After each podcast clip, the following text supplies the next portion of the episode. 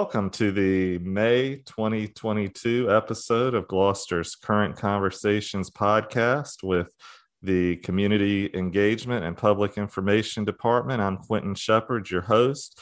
Today, we're going to be talking all about storm preparedness as May kicks off the Atlantic hurricane season. It's hard to believe that we're already here again. Um, today, we're honored to be joined by Jane uh, Wenner, our acting emergency management coordinator. Jane, thank you for being with us today. Thank you for having me. Jane, tell me a little bit about yourself and how long you've been in uh, the emergency management role. Um, just tell me a little bit about how you how you got into it. Okay, I started as a volunteer with Isabel, and, and then I was asked to start a CERT team, which is Community Emergency Response Team, as a part-time grant-funded position. That grew into a full-time position, and then I became an emergency planner with Gloucester County, and then their community outreach person for emergency management and CERT. And um, now I'm the acting emergency management coordinator. Well, we're grateful to have you on board. We're we're in good hands. Jane has a lot of experience and um, you know rallying people together, and and you work a lot with the um, local nonprofit organizations and faith based organizations in the community to gain their support when you know storm events do happen and, and during other events too. So t- tell me a little bit about that role. Our nonprofits and our faith based organizations are our foundation uh, during any time really because they have the resources and the people and usually the heart for the community. So we rely on them heavily during any type of emergency as well as during COVID. The, the faith-based organizations really pulled together to help, you know, alleviate some of the stressors in, in the COVID world. Our main objective during the beginning beginning of COVID is how to reach out to individuals that may not be getting information or may be shut in or homebound um, for various reasons. So we reached out to all the faith based organizations, and the churches came together and provided words of encouragement, which we put into a booklet, as well as um, canned goods. And we had an opportunity to get the pastors together to go and see all of their uh, all of their parishioners or congregation members and then various shut-ins. We worked with hospice and a few other caretaking agencies. Abingdon ruritan club stepped up and was phenomenal. And then we were gifted of several hundred frozen turkeys. And wow. um, a person named Sharon Farr was working in our office at the time, and together with many other assistants, we got everything together and contacted restaurants in our community. And there was not one restaurant that said no. And they cooked turkeys and sliced turkeys and bagged them up into one pound bags. And four different, times, well, three different times. And then a fourth time we did canned goods and um, words of encouragement as well. But we included, oh my goodness, canned goods, books to read, words of encouragement, as I said, which was so important that time at that time, and preparedness materials. And we took all of that and gave it to the pastors and some of the nonprofits, and they delivered this to the shut-ins several different occasions. And we could not have done that without all of the support. And it just shows you what Gloucester County really is. It didn't have to be a weather emergency for everybody to step up and work together and help. And it was probably one of the best things that we were able to do to serve. Time and time again, we hear how that Gloucester community is so strong and comes together at, at so many different times of need. And um, we we definitely appreciate you coordinating that, Jane. And I, I heard you say in there that you know when you um, sent out materials, you also in, included um, emergency preparedness materials, and that's something that you all tend to to do as much as possible is spread the word to in any way that you can to people to to be prepared for um, potential weather events. You know, we're we're kind of sitting right out here in the you know Chesapeake Bay, so when a storm comes our direction, county is in a very dangerous spot as far as uh, flooding is concerned, based on the direction that that storm comes in. What what is the most memorable storm during your time here in Gloucester? Um, Isabel was memorable as a tropical storm. I would have to say the t- tornado uh-huh. that impacted us all. That tornado was something that we had not experienced anything like that in the county before. Mm-hmm. And again, the individuals that showed up to help out, the people that were helping their neighbors, all of that was memorable for a lot of reasons. One is we had around 800 volunteers, not just from Gloucester, but from all over. And we also, as you know, the tornado also impacted some other counties, and we were able to share resources. We learned about many resources in the community that we weren't aware of prior to that. We also work together, not just with the volunteers, but the victims. And we recognize just how powerful tornado is and how important it is for us to be very familiar with our community and how important it is to know even the farmers in our community and the agriculture piece and how vital that is when those fields are damaged. And it really taught me a lot about Gloucester County. It showed us just how people will immediately come in and say, What can we do? How can we help? What do you need? That was so memorable because we still see people who, once they began to help, wanted to continue to help.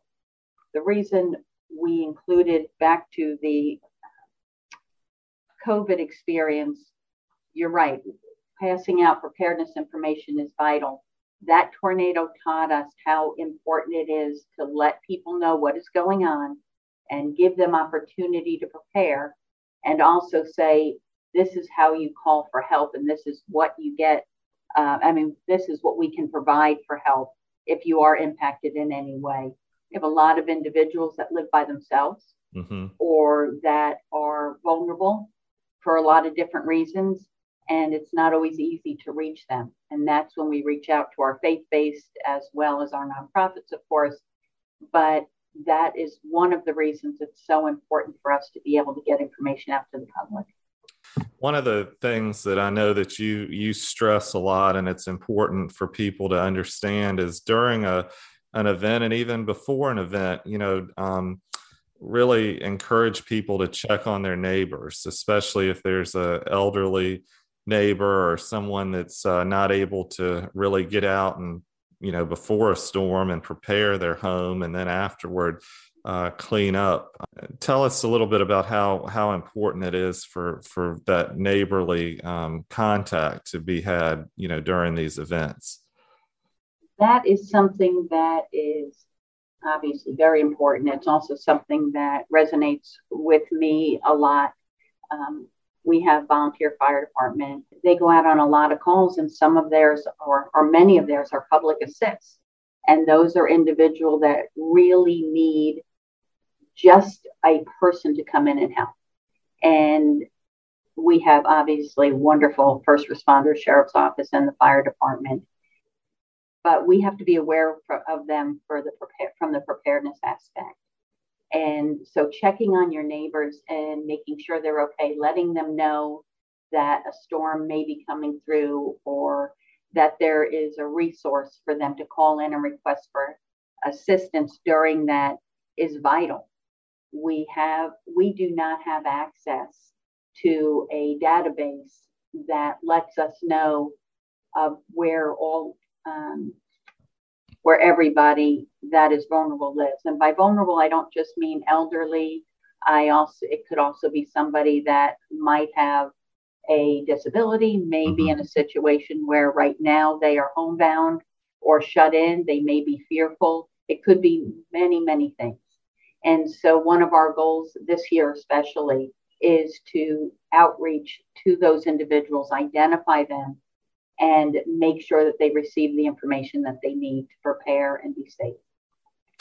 Absolutely. And, you know, when we talk about hurricane preparedness, um, we're, but we're not necessarily just focusing on hurricanes in general.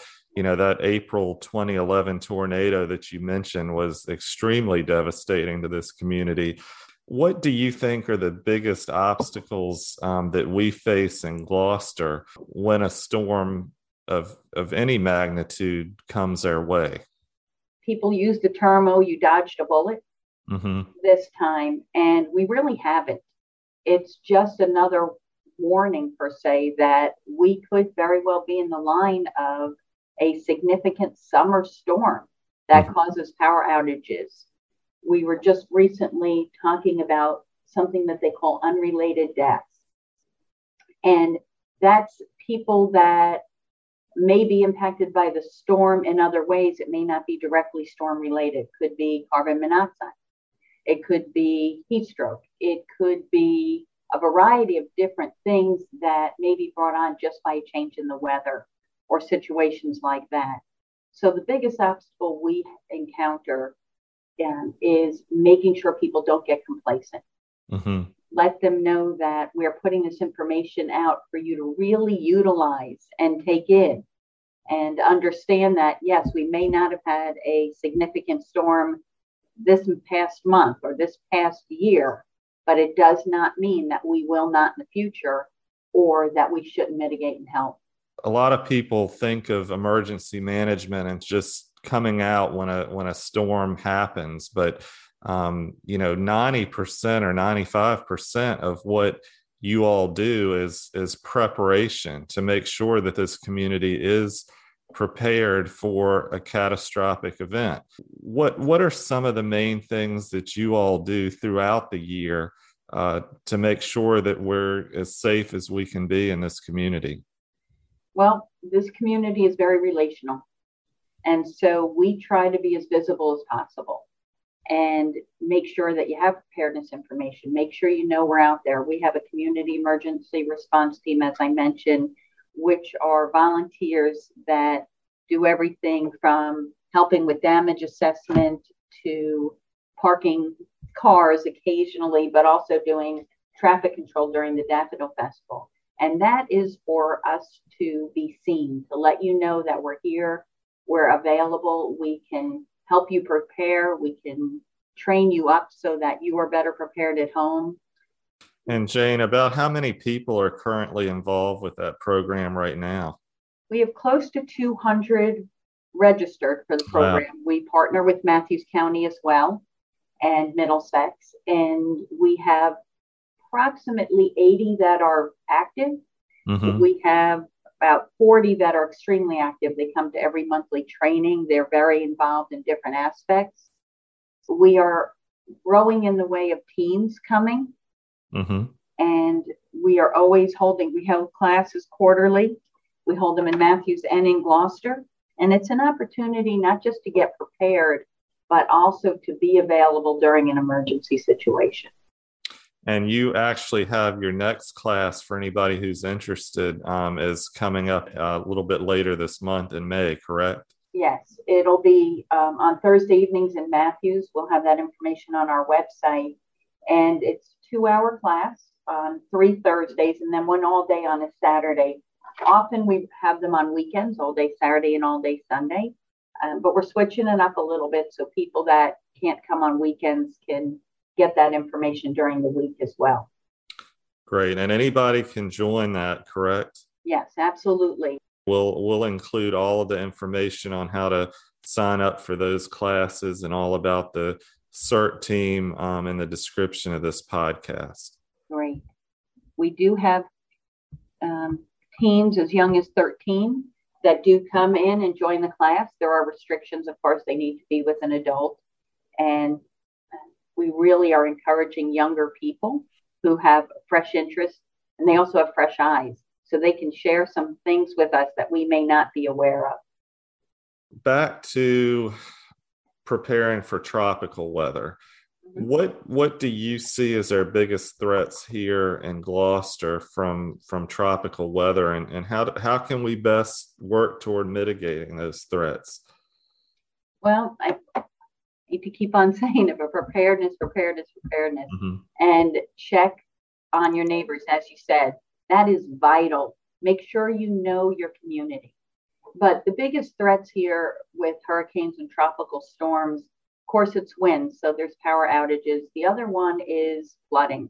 Mm-hmm. We have a lot of low lying areas, and people, no matter how many times they are told, please do not drive through a puddle um, that you're not quite sure of, they really want to just try that out.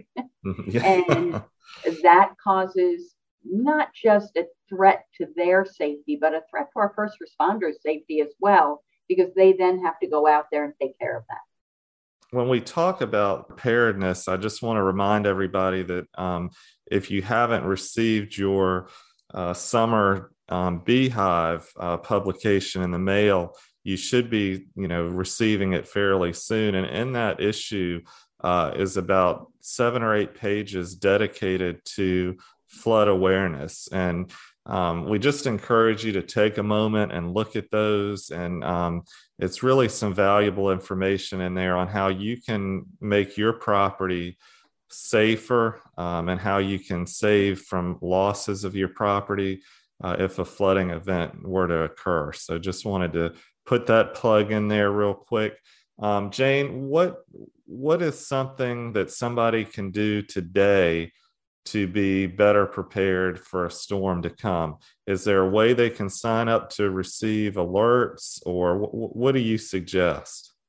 Well, to follow the Gloucester County, we do have a Gloucester County CERT Facebook page, but to follow the Gloucester County pages, whether it's the website, the Facebook, or any of those, because that's a, one of our best ways of getting information out. There's also a, an alert system a mass notification system called Code Red that we're using at this time. And that system will also warn you of upcoming weather that might impact your location. And it is location based. So you do get a lot of information if there is a storm coming in your direction. And to prepare is really just be knowledgeable of your area. Make sure that you use common sense when it's um, the first responders, or we put out a message that says, please don't travel unless you have to. And please just listen to those safety concerns. Very basic, again, know your neighborhood. Try to know your neighbors. Make sure that your driveways are clear if there's snow. If it's really raining, drive more carefully if you're out and about. Those basic things not only help you be prepared. Keep some things in your car that you may need an extra pair of clothing, um, a flashlight, just very basic things that you may or may not need every day, an extra phone charger, um, things like that. Anything that you need to know during a storm event, if you're on social media, please follow Gloucester County, Virginia government on Facebook or Gloucester County on Twitter.